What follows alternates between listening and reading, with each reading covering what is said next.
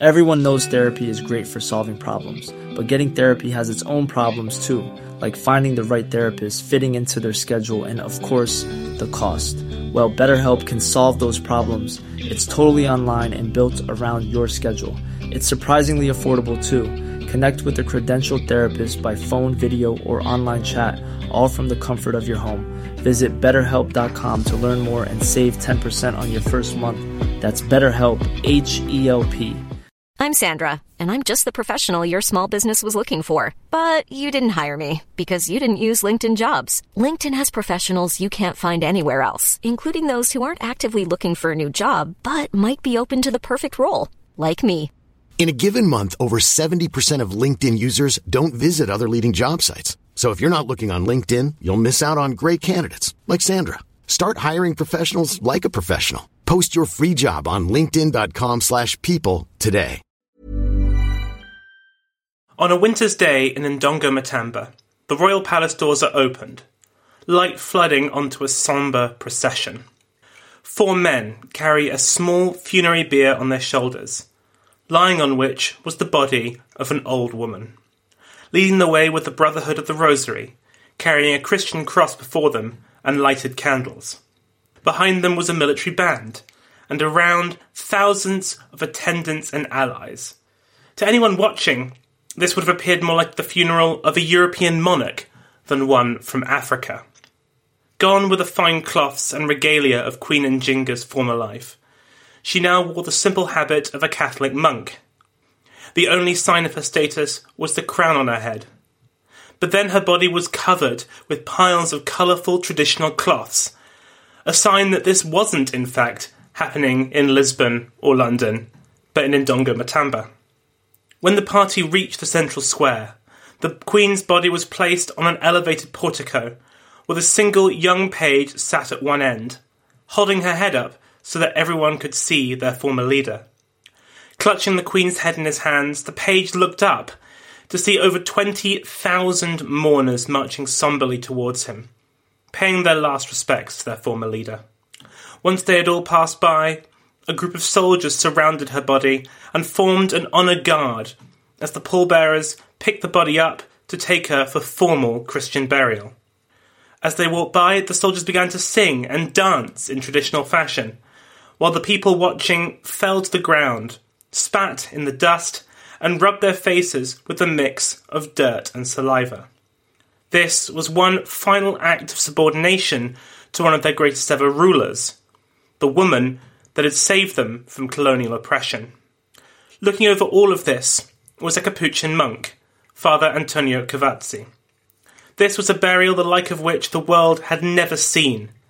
A fusion of Christian and Mabundu rites, with a particular twist that was uniquely Njinga. She had created a brand new world, a new kingdom, a new culture, and this was its final culmination.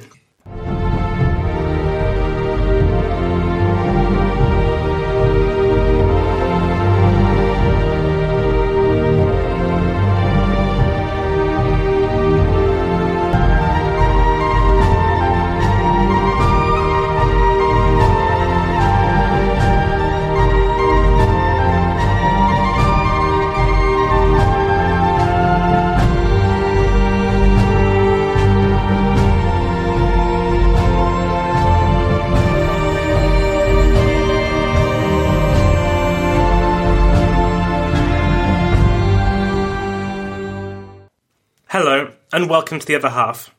Episode 3.14 Njinga Angolan Gloriana. Last time, we saw Njinga become Queen of Ndongo as well as Matamba, but be forced from power by the Portuguese and their hapless puppet King Hari, who they had named in her stead. She went on the run and led a decades long war against the Portuguese. Forging new alliances with the ferocious Imbangala and the Dutch Republic, Njinga led a campaign that nearly drove the Portuguese out of Angola.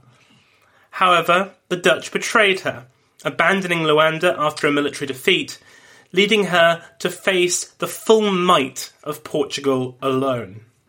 Today, we will see her finally achieve ultimate victory, and finally rule the nation whose throne she had assumed so many years before. But before we get going, I'd like to thank all of my Patreon supporters who keep the show going. If you too would like to support the show, then please head on over to patreon.com forward slash the other half podcast. You can also follow the show on Facebook and Twitter as well. Just search for the other half podcast. To all my new listeners, welcome. To the rest of you, welcome back.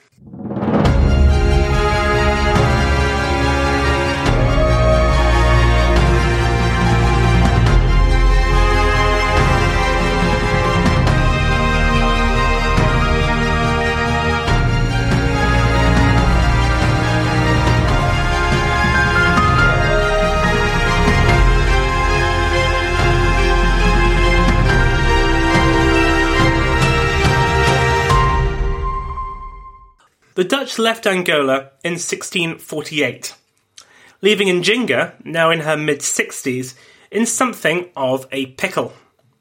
She had two principal goals secure the throne and obtain her sister's freedom. For decades, though she had pursued diplomatic options and economic blockades, the principal thing she had used was military force in order to achieve those objectives particularly after initiation into the Mbangala and the arrival of the Dutch. Now, however, trying to drive the Portuguese out of Angola was no longer a realistic goal. She just didn't have the manpower, nor, frankly, the years in her life to do it. She needed a new approach. Well, actually, it wasn't so much a new one as a consolidation of things that she had tried to do before, but never together. Step 1. Entrench her control over Matamba and eastern Ndongo. These were a primary source of slaves, which was, as I've said before, the only reason the Portuguese were there at all. If she controlled the slave supply, then the Portuguese would have to deal with her, and that would give her power and influence. Western Ndongo was lost. She couldn't get that. But she could hold on to the eastern half of the country. Step two was to make nice with the Capuchins. We haven't talked about them before, but they've been around for some time, and were, and still are in fact, a strict Franciscan order of Catholic missionaries, and they would be vital intermediaries between Njinga and the Portuguese. And step three was to Christianize her people. Getting into bed with the Imbangala had won her the throne of Matamba and many military victories, but their brutal ways and beliefs meant that Portugal, and even many Mabundu, would not consider a lasting peace with her in charge. But a Christian Njinga dedicated to spreading the faith? They could work with that. Now, this three pronged strategy did not mean that she abandoned warfare. Far from it. It was just that success on the battlefield was now a means to an end and not an end itself. And equally, it didn't mean that her forces were any less ferocious. A Portuguese report from 1650 noted an average of 10 invasions per year from Njinga, with the regions she conquered either having their leaders killed or become their vassals. In one battle, 40,000 of her men destroyed a 10,000 man Portuguese army in a surprise dawn attack.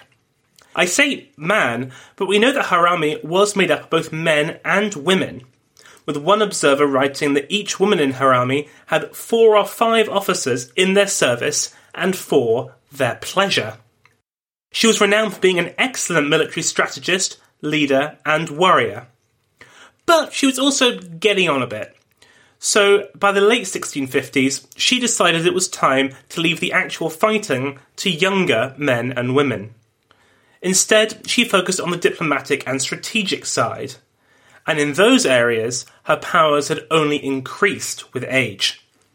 One of the things she focused on in this time was solving, re- rigging succession disputes and elections in her favour, ensuring that new Sobas were inclined to support her and not the Portuguese puppet government. This was key to step one of her strategy. So let's move on to step two. Her army had captured many missionaries throughout their campaigning, and while I'm sure that her Imbangala allies envisaged all sorts of painful executions for them, Njinga prevented this as she saw them as a back channel for formal negotiations with the Portuguese and the Catholic Church. One of the most significant of these missionaries was Father Zelotes, who, coincidentally, had been the man that baptized her into the Catholic faith a quarter century beforehand. He had been pretty much roughed up by his captors, but she tended to his wounds and recruited him to one of her secretaries and advisers in dealing with the Catholic Church. She worked hard on these captured priests to persuade them that she was not the brutal cannibal that Portuguese propaganda had painted her as, and gave them a letter to forward on to the Pope, in which she promised to return to the Catholic faith and invite more missionaries in to convert her people. This would not be a quick process, and Njinga had quite the reputation for brutality. Some deserved, some not so much. But as the missionaries got to know her and the ways that she was reforming her court and army, they began to write back to Europe that she was a woman with whom they could do business. Most notably, they wrote to the Vatican, recommending that they set up a new Christian prefecture in Ndongo, and that while Njinga's people were wont to engage in, quote, sinful behaviour and, quote, eat human flesh, they were willing to change. Or at least she was. This was a huge diplomatic coup for Njinga, cemented in 1655 when the Pope effectively recognised her as Queen in an official decree. This was, of course, a big advance on the road to achieving step three of her plan to persuade the Portuguese that she was a Christian queen with whom they could live with on their borders. So things were going well, enabling Njinga to press ahead with trying to obtain the release of her sister Kambu. She had already been working on the new Portuguese governor, whose name I won't trouble you with, as there are so many goddamn Portuguese governors with long names, sending him slaves and gifts and restating her desire for peace, so long as they recognized her as queen, return some of the lands taken from her, and release her sister. The governor was happy to go along with the first of these, but dragged his feet on the latter two. This led to an impasse until the appointment of a new governor in 1654, whose name I will give you, Luis Martins de Souza Chichorio. He was related to Governor de Souza, the man who had stood as her godfather at her baptism, and Njinga seized on this connection as a possible pathway to doing a deal. He was extremely keen on the idea of peace, and so arranged a summit along the lines of the Field of the Cloth of Gold, an elaborate piece of diplomatic, political, and literal theatre, where each side ruffled their proverbial peacock feathers and demonstrated how powerful they were through military processions and displays of wealth. And Njinga wouldn't be there herself. Instead, she'll be represented by her sister Kambu, who now was going by the more westernized name Barbara, but I will be sticking with Kambu for ease. This was an awe inspiring, ostentatious spectacle, but the real business would take place at the negotiating table. Njinga's main goal here was the release of her sister, and while she did not achieve it at that meeting, the wheels were set in motion. Once again, she, a black, African, female ruler, had demonstrated to Western colonizers that she was a serious entity that they ignored at their peril, but also one with whom they could deal. One should not underestimate the scale of that achievement. Over the next few years, she would send many emissaries to Luanda, bearing gifts to keep channels open, while also keeping up the pressure on the military front, as she was well aware that if the tide turned in the war, the Portuguese wouldn't hesitate to stab her in the back. She also managed to secure at the negotiating table the presence of a mediator, a Capuchin priest, who helped to bring the Portuguese closer to an agreement. In spring 1656, in return for allowing Christian missionaries into Matamba, Governor Souza Chichorio finally released Kambu from her full captivity in Luanda, instead handing her over to Capuchin missionaries at Fort Mbaka. This was a great demonstration for Njinga of her power. She was going head to head with the Europeans, and she was winning. But this wasn't just about achieving diplomatic victories. Kambu's release was vital for Njinga's succession plans. She was now in her mid 70s, and her own mortality can rarely have been far from her mind. Thanks to her delightful brother, she had no children to whom she could pass the throne. And while Kambu wasn't a whole lot younger than her, she was considered her best bet. Her Christian credentials were unimpeachable, and she had great contacts with the colonial administration following her years of captivity. The process of Christianization in the kingdom was then amplified through a miracle relating to a crucifix. While on campaign, one of Njinga's generals desecrated a church, chucking a large crucifix on the fire. That night, the general was troubled by a dream in which the said crucifix ordered him to, quote, Take me to your queen, or I will see that you do not leave this place. Now, it doesn't do well to disobey a threatening talking crucifix, and so the general did as he was told, and presented it to Njinga, who exclaimed to her whole court, quote, God searches for me and comes in person to find me. She took the crucifix and gave it pride of place at her altar. Whether this story is true or not is immaterial. The point is that it was spread far and wide by Njinga as demonstration of both her Christian faith and that of the power of the Christian God to her people. It would also serve the purpose of discouraging the illegal pillaging of Christian churches, which was an added bonus. This clever piece of propaganda played well both to her domestic and foreign audiences, and continued her rehabilitation from her rather wild Imbangala days back to being a respectable Christian queen. This won her the full admiration of her missionary allies, who continued to write to the Portuguese of their faith and trust in Njinga, which led to one final peace conference in September 1656, where the Portuguese presented their terms. It was a highly paternalistic document that emphasised the King of Portugal's generosity in giving Njinga's rulership over Ndongo, only asking for some annual tribute in return. These terms were unacceptable to Njinga, as they implied that the lands were Portugal's to give in the first place.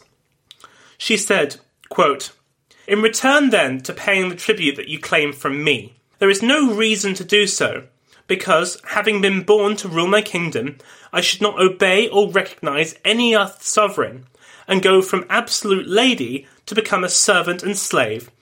This would be a great embarrassment. Now that I have embraced the faith of Christ, to live quietly and finish my life in peace. I do that which I had not wished ever to do in the past while I was in Bengala, and at the height of my many troubles and persecutions. If the Portuguese want a gift from me every year, I would give it to them voluntarily, as long as they equally give me one, so that we would both deal with each other courteously. If you take nothing else from what I've said in these episodes, that little speech is Njinga in a nutshell. It is positively Elizabethan in its expressions of sovereignty and glory. Remember, right at the start, when I told you the story of her sitting on a slave rather than on the floor so that she could deal with the governor on equal terms? That was decades ago, but she is fighting the same fight and still holding her ground. She would not be dealt with as a supplicant, as a vassal, as a lesser. She was a queen anointed by God. The King of Portugal was her equal in rank not her overlord. Any notion that he had of power or control over her was wrong. She had the heart and the stomach of a king, and a king of Ndongo, too. However, when the final deal did come through, it wasn't a true meeting of equals. Gone was most of the language of overlordship, but the treaty did require Njinga to, quote, obey the King of Portugal and come with soldiers when he demanded. She also agreed to allow the Portuguese free trading rights to Ndongo's markets, reopening the flow of slaves that she had been constraining for so many years. That said, it was still a far more equal relationship than the hapless King Hari had endured during his time on the throne. It removed the paying of tribute and guaranteed independence from Portuguese interference in internal affairs for the first time since they had first arrived in the country. This deal was signed by the governor in Luanda and was then sent to Njinga in Matamba for her approval, along with Kambu, finally reuniting the sisters after so many years apart. As the party travelled across Ndongo, hundreds and then thousands of people joined them, creating a kind of party procession vibe, as the nation welcomed the possibility of peace after so many years of conflict. When they finally arrived at Njinga's court on the 12th of October, she rushed to her sister, throwing herself onto the ground, rubbing herself in soil, as was the Mabundu custom, before embracing Kambu and showering her in kisses. She then signalled her acceptance of the treaty with a simple clap of her hands, which was the Mabundu custom, before verbally ratifying it to the Europeans and placing her mark on the document. This was marked with wild celebrations, as well it should. Both Ndongo and Matamba erupted into an orgy of drinking and revelry for many days and nights. While in some Portuguese huff that no one was turning up to the services of Thanksgiving in the churches, no one was listening to them. For the first time in nearly a century, peace reigned in Ndongo. The years of civil war, of constant raiding, of economic blockade, and foreign armies marching across the country, they were over. Njinga had come to the throne at the age of 39, and now finally, at the grand old age of 73, she was the undisputed queen of her homeland, not to mention also Matamba, which she had, but even as she drank the night away, and celebrated with her people, and most likely her concubines too, she would have been acutely aware that the job was only partially done. She had secured her throne. Now she had to rule her nation.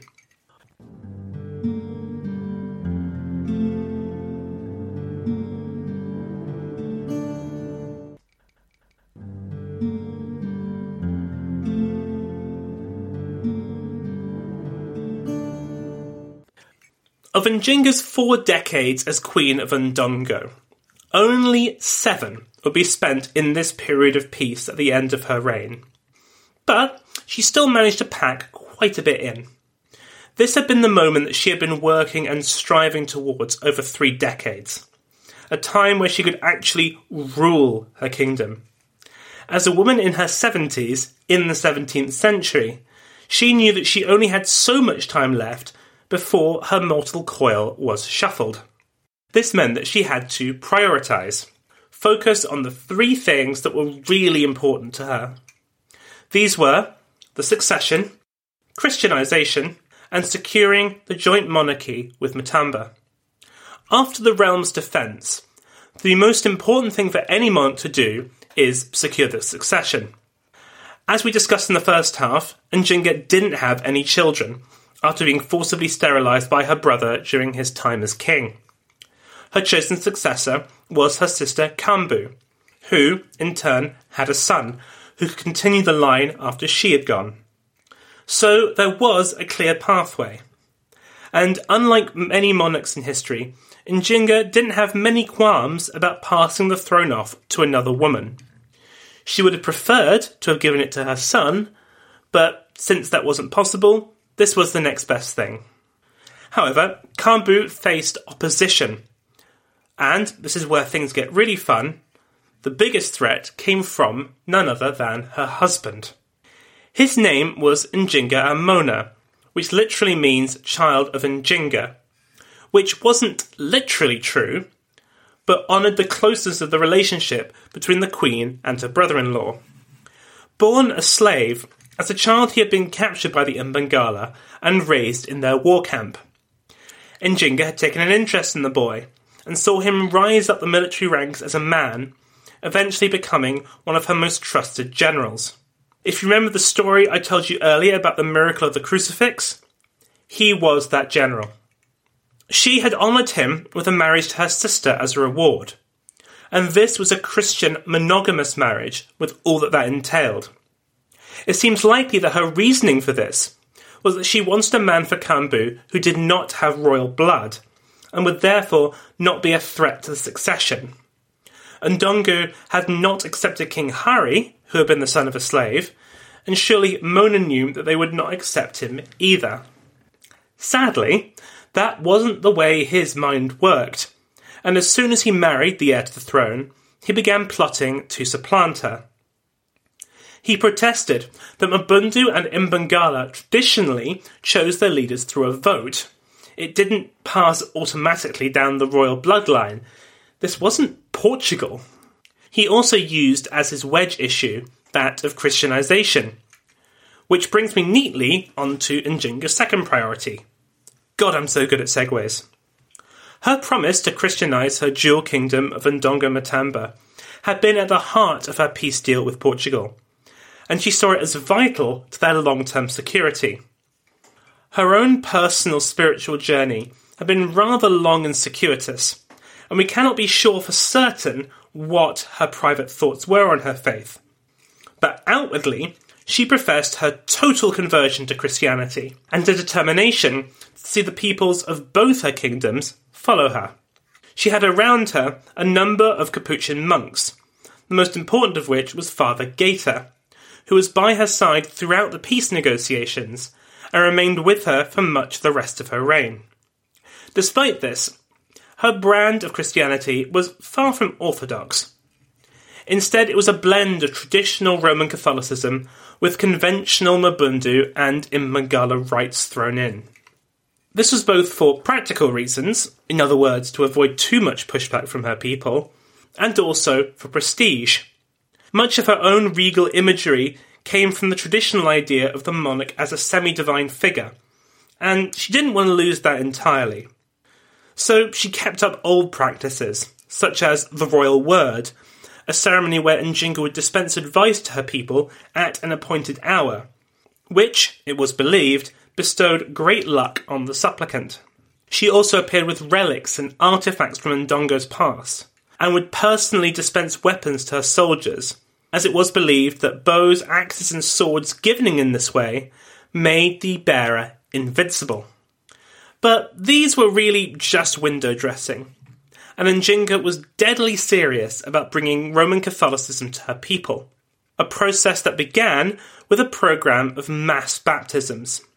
She started with her officials and military officers, and this progressed into vast baptismal parades where soldiers and ordinary people would gather in formation outside the appointed church for marching in to undergo the rite.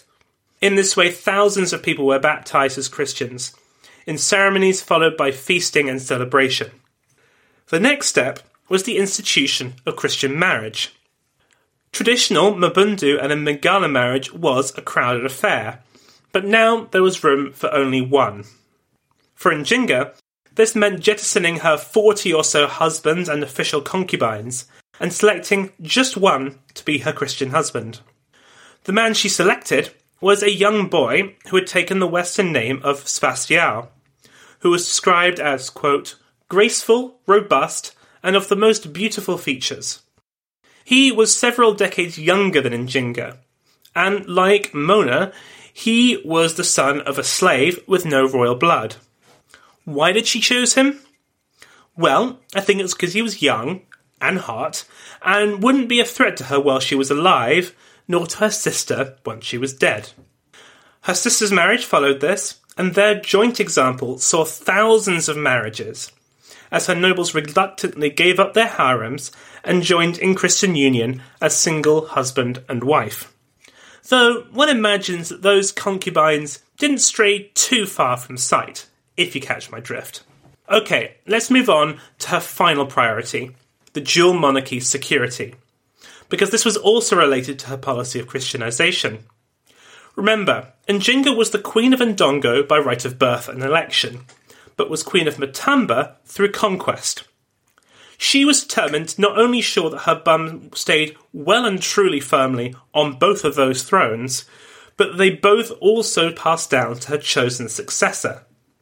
Now, this was easier said than done, as her old friends, the Portuguese, were sniffing around looking for any excuse to come along and annex the kingdom for themselves.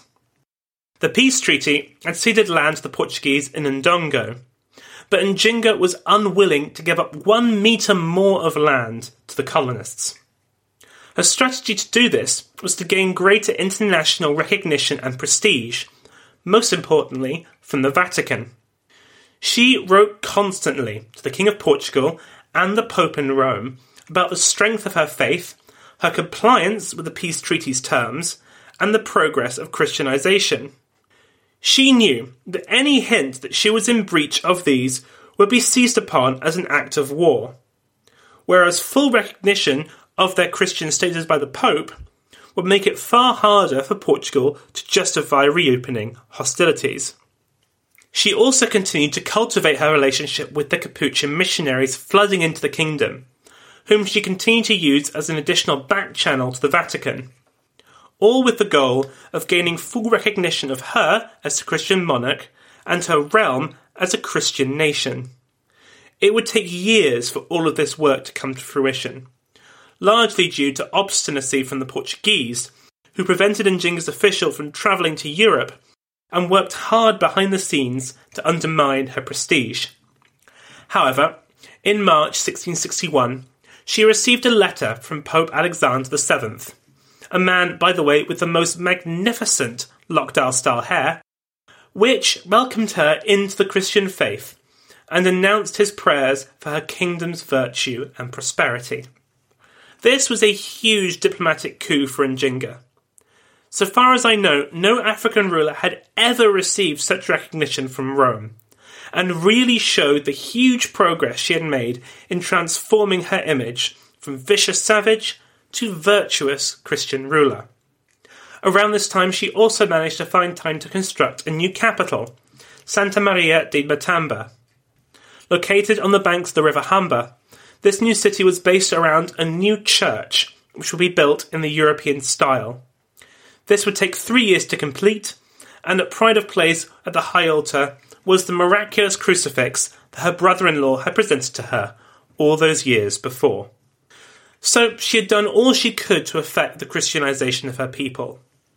But this wasn't something that could happen overnight. And while the kingdom was home to scores of missionaries, they were far outnumbered by the thousands of traditional priests that was still at the centre of everyday life for most of her people. She made several laws requiring all religious veneration to take place in Christian churches and repressing the traditional faith. But even so, the number of baptisms by the end of her life still numbered in the thousands, a small fraction of the overall population. So she began to go further, signing off on the wholesale destruction of traditional altars, relics, and other sacred spaces. But all this resulted in was a lot of very angry people who were, if anything, far less disposed to the Christian faith, which endangered the legacy she had worked so hard to put into place. And she knew more than anyone else that her time was running out. And Njinga had always been a woman of extremely robust health, fighting on the battlefield into her 60s and never really suffering serious illness. But you can't escape the Reaper forever, and by 1663 it was clear that the end was nigh and the vultures were circling. Her brother in law Mona's faction was stirring up trouble, capitalizing on anger caused by Njinga's repression of traditional religion, and her decline in health prevented her from taking serious action. By the autumn, she was entirely bedridden, and gathered her advisers around her to ensure that the transfer of power to her sister was done in seamless a way as possible. She was given the last rites, and with her last words asked the priest to intercede on behalf of her soul. She died at 11 o'clock on the 17th of December 1663, at the ripe old age of 80. Her sister and her advisers didn't immediately announce the Queen's death, instead, putting into action their plan to ensure her elevation to the throne would be viewed as a fait accompli. Before anyone knew that Njinga was dead, Kambu was crowned as the new queen. Njinga's funeral took place on the same day as her death was announced, and the commemorations lasted for many weeks. There were plays put on that celebrated scenes from her eventful life, church masses remembering her service to Christ. Even the Portuguese held a service of remembrance in Luanda. But this unity, unfortunately, didn't last long. The long simmering tensions between the Christians and traditionalists soon erupted into conflict, as the Queen and her husband fought for the crown and the future direction of the Kingdom of Ndongo Matamba. Just three years later, Mona overthrew and killed his wife, and would rule for the next decade and a half, before himself being overthrown by the son of one of Kambu's supporters. Despite all of this turbulence, the Kingdom of Ndongo Matamba would remain free of colonial occupation, maintaining its fiercely won independence for nearly 200 years, before finally being forcibly incorporated into the Portuguese colony of Angola. That success owes a great deal to the woman who had freed the nation initially, and Njinga's memory would never be forgotten in her homeland. In Europe, well, there her legacy would be slightly different. One of the first European retrospectives of her life was written by Antonio Cavazzi, a missionary who had lived in her court but had never been truly convinced by her conversion. He wrote the following in a poem about her shortly after her death. Just a note, when he uses the word Ethiopia, he's referring to Africa as a whole. Quote, Here lies the one who lived to die. Here lies the one who by dying lives in this dark tomb she hid herself. Because of Agrippina, Rome rebelled. Because of Helen, Greece rebelled. But Ethiopia did not rebel for Njinga. Instead, Njinga overturned, destroyed, and ruined Ethiopia. A most cunning thief has stolen from the treasury of heaven. It was this image of a barbarous, duplicitous, heathen queen that filtered through to Europe, helped by Cavazzi and his colleague Antonio de Gaeta, who wrote a biography of Njinga. His work was more complimentary than Cavazzi's, but really amps up her barbarity in early years, and gives all credit for her conversion to himself and his fellow Capuchins. It was a story where a quote, pagan idolater was turned into a quote, devout Christian. This stripped Njinga of all her agency, making out to be a thoughtless, bloodthirsty barbarian brought to the light by the glory of God and his white men on earth. This image played right into the hands of missionaries who wanted to highlight what could be done when they did their work in the field in Africa and Asia. Her story was then taken up by libertine writers in the run up to the French Revolution. They were not concerned with the church, indeed, they spurned it, and were instead interested in the exotic Orient, an over sexualized and bloody image of other they imagined outside the world that they actually knew. The most famous of these was the Marquis de Sade's philosophy in the boudoir, in which he used Njinga to illustrate the apparent tendency of women to be driven to evil deeds by their sexuality. He described Njinga as, quote, cruelest of women, killed her lovers as soon as they had their way with her. Often she had warriors contend, while she looked on and was the victor's prize.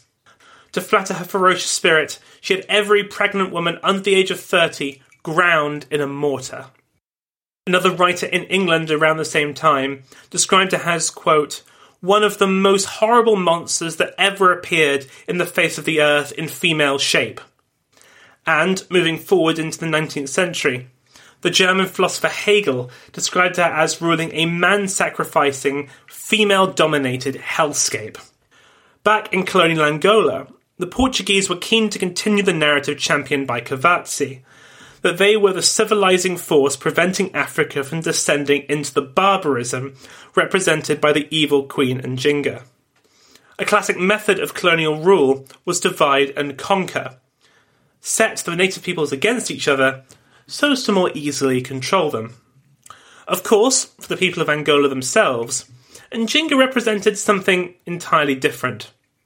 It's hard to track how the story evolved, as it was passed down the oral tradition and wasn't written down, but it's clear that she was held up as a nationalistic hero. Someone who protected her people, won wars against colonial oppressors, and even expanded the nation's borders. By the 1960s, as Angolans began to rise up against the ruling Portuguese, Njinga was used as a unifying figure around whom they could all gather. Angola is a melting pot of languages, races, and cultures, but Njinga could unite them all under one banner. The main revolutionary army, the Socialist People's Movement for the Liberation of Angola, or MPLA, in particular held her up as a hero. And when Angola won its independence, the MPLA, which has been in government ever since, has continued to do so. Previously excluded by the colonial authorities, Njinga's name has been reinserted back into the Angolan history books. And there has been a proliferation of poems, novels, and histories about her in the years since. She's been identified as the mother of Angola. And in 2013, there was a great festival to celebrate the 350th anniversary of her death. This included the premiering of a feature film, Njinga, Queen of Angola, which I will admit I have not seen, but depicts an Njinga in the African tradition. Neither bloodthirsty nor over sexualized, but a fearless guerrilla fighter, willing to give it all for her people. She's also popular in Brazil, where of course hundreds of thousands of Angolans were shipped to as slaves over the centuries, where she too is seen as a resistance hero. Of course, there's this somewhat sanitized view of her. As we have seen in this mini-series, she was far from a woman of peace, and the pursuit of what she saw as her birthright did lead to the deaths of countless numbers of her own people. She could also be ferocious and ruthless and would not hesitate to kill in order to get her own way. But that was the time and the place she was in, and she deserves to be far more widely remembered as a true African heroine, a woman who took on European colonial oppression and won. And that is all for this week. Until next time, stay safe out there, and I'll see you all very soon.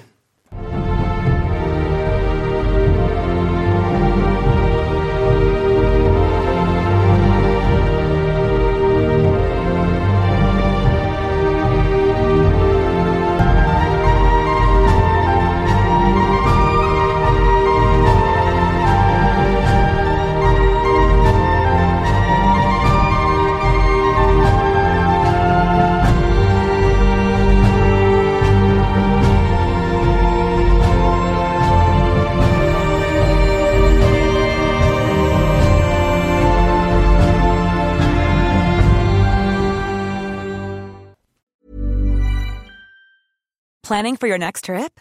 Elevate your travel style with Quince. Quince has all the jet setting essentials you'll want for your next getaway, like European linen, premium luggage options, buttery soft Italian leather bags, and so much more. And is all priced at 50 to 80% less than similar brands. Plus, Quince only works with factories that use safe and ethical manufacturing practices. Pack your bags with high-quality essentials you'll be wearing for vacations to come with Quince. Go to quince.com slash pack for free shipping and 365-day returns.